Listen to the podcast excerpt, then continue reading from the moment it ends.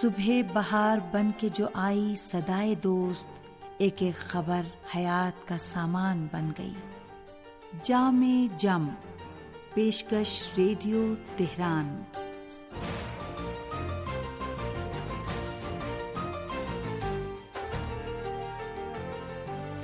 عزیز سامعین، محمد و آل محمد پر درود و سلام۔ آپ کی صحت و سلامتی اور ایک اچھے دن کی دعا کے ساتھ پروگرام جامع جم لے کر حاضر ہیں۔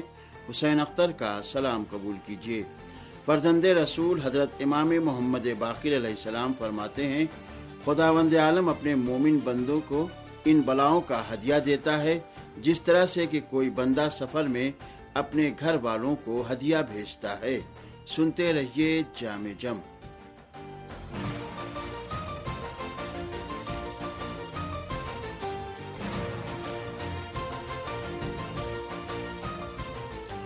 قرآن کریم کے اہم ترین مباحث میں سے ایک اہم بحث امتحان اور الہی آزمائش کی ہے، جس کا قرآن کریم کی بہت سی آیتوں میں ذکر ہوا ہے۔ اور امتحان و آزمائش کو انسان کی زندگی کے لیے بہت ہی ضروری قرار دیا ہے۔ چونکہ امتحان و آزمائش کے بغیر انسان تکامل نہیں پاتا ہے، لہذا کوئی بھی انسان اس آزمائش سے استثناء نہیں ہے۔ یہاں تک کہ خدا وند عالم اپنے مقرب ترین افراد کو بھی آزمائش میں مبتلا کرتا ہے۔ چونکہ یہ آزمائش ایک سنت الہی ہے، سب اس سنت میں شامل ہیں اور اس آزمائش میں کامیاب ہونے کے لیے صبر و تحمل اور صلہ رحمی کو بہترین عامل قرار دیا ہے۔ اس سنت الہی میں سب انسانوں کے شامل ہونے کی طرف متوجہ کرانے کے لیے اس آزمائش کے بعض نمونے اور گزشتہ انبیاء و اقوام کے آزمائش ہونے کا ذکر ہوا ہے۔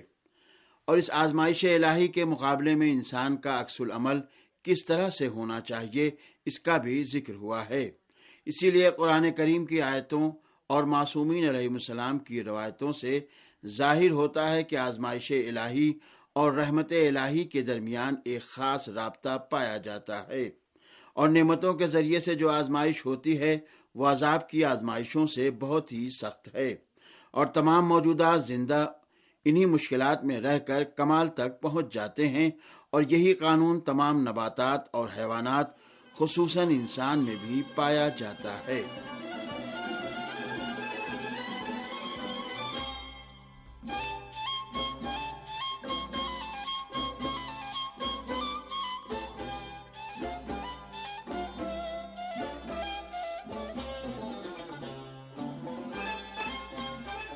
فرزند رسول حضرت امام جعفر صادق علیہ السلام سے روایت ہے کہ جب خدا بند عالم اپنے کسی بندے کو دوست رکھنا چاہتا ہے تو اس کو بلاؤں اور مصیبتوں میں مبتلا کر دیتا ہے۔ قرآن کریم کی آیتوں اور معصومین علیہ السلام کی روایتوں سے جو مفہوم و نتیجہ نکلتا ہے وہ یہ ہے کہ یقیناً اس میں تربیتی آثار موجود ہیں۔ اگر انسان ان کو جان لے کہ ان کی زندگی کا لازمہ انہی مشکلات کو تحمل کرنا ہے اور بلا خدا وند عالم کی طرف سے اس کے لیے ایک ہدیہ ہے، تو وہ انسان کبھی بھی ناکام نہیں ہوگا۔ بلکہ اپنی پوری جان و قوت کے ساتھ ان سختیوں اور مشکلات کا مقابلہ کرتے ہوئے خدا کے حکم کے مطابق عمل کرے گا۔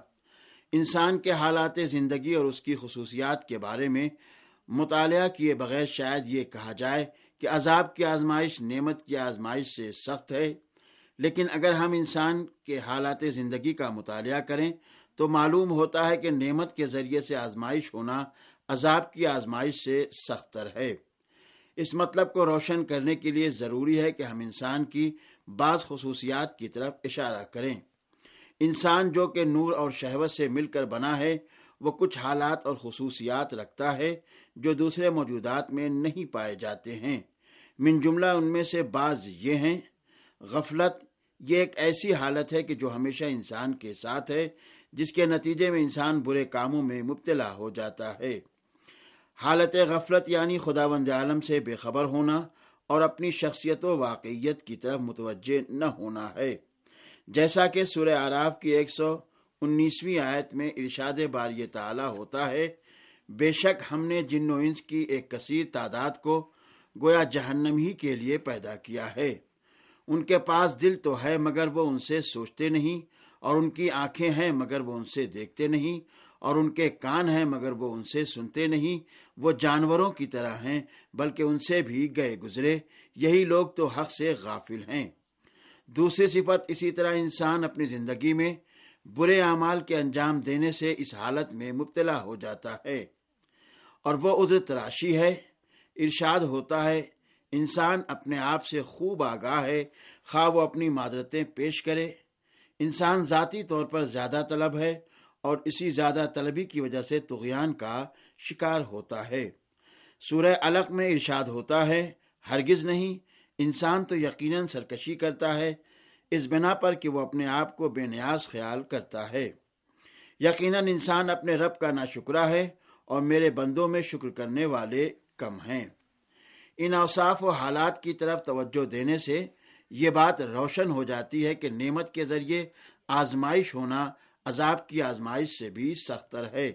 کیونکہ نعمت سے آزمائش ہونے میں غالباً انسان بیدار نہیں ہوتا ہے، خصوصاً وہ شخص جو اپنے پروردگار کی ناشکری کرتا ہے۔ اس کے اندر نفس امارہ کے موجود ہونے کی وجہ سے یہ خیال کرتا ہے کہ نعمتوں کا زیادہ ہونا خدا کے پاس کوئی خاص مقام و فضیلت رکھتا ہے، جس کی وجہ سے نعمتوں میں اضافہ ہوا ہے۔ لیکن اس بات سے وہ غافل رہتا ہے کہ نعمت کا اضافہ ہونا اس کی آزمائش کے لیے ہے۔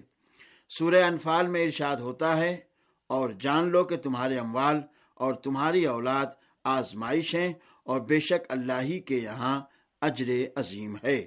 اور سامعین، اب پیش ہے ایک سامع کا خط۔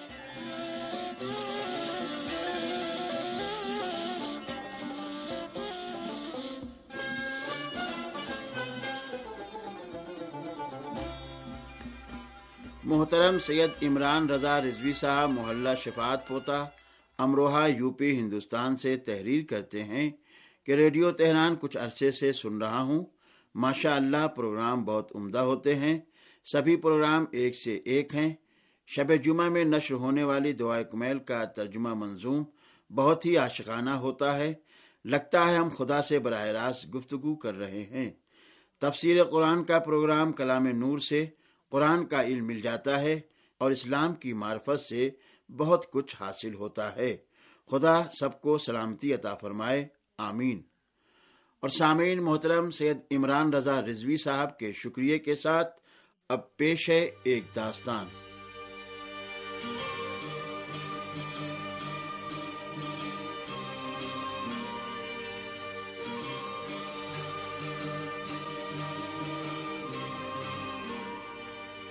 کسی شخص کے پاس ایک پرہیزگار غلام تھا۔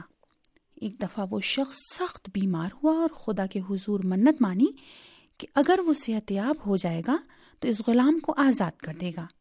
اللہ تعالیٰ نے اسے شفا دی اور وہ چلنے پھرنے لگا، لیکن اس کا دل غلام کو آزادی دینے پر مائل نہ ہوا۔ چنانچہ اس منت کے بعد بھی غلام بدستور غلام ہی رہا۔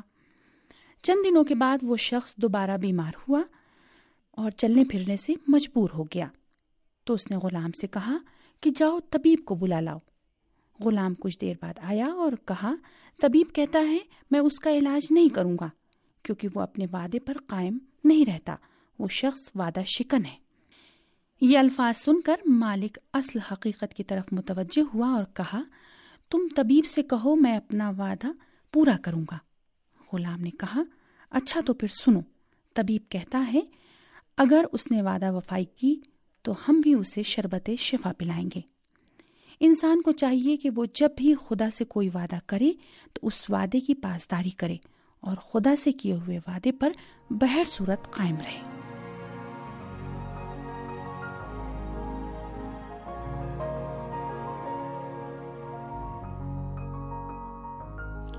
سامعین، اسی کے ساتھ پروگرام جامع جم اپنے اختتام کو پہنچا۔ اجازت دیجیے خدا حافظ۔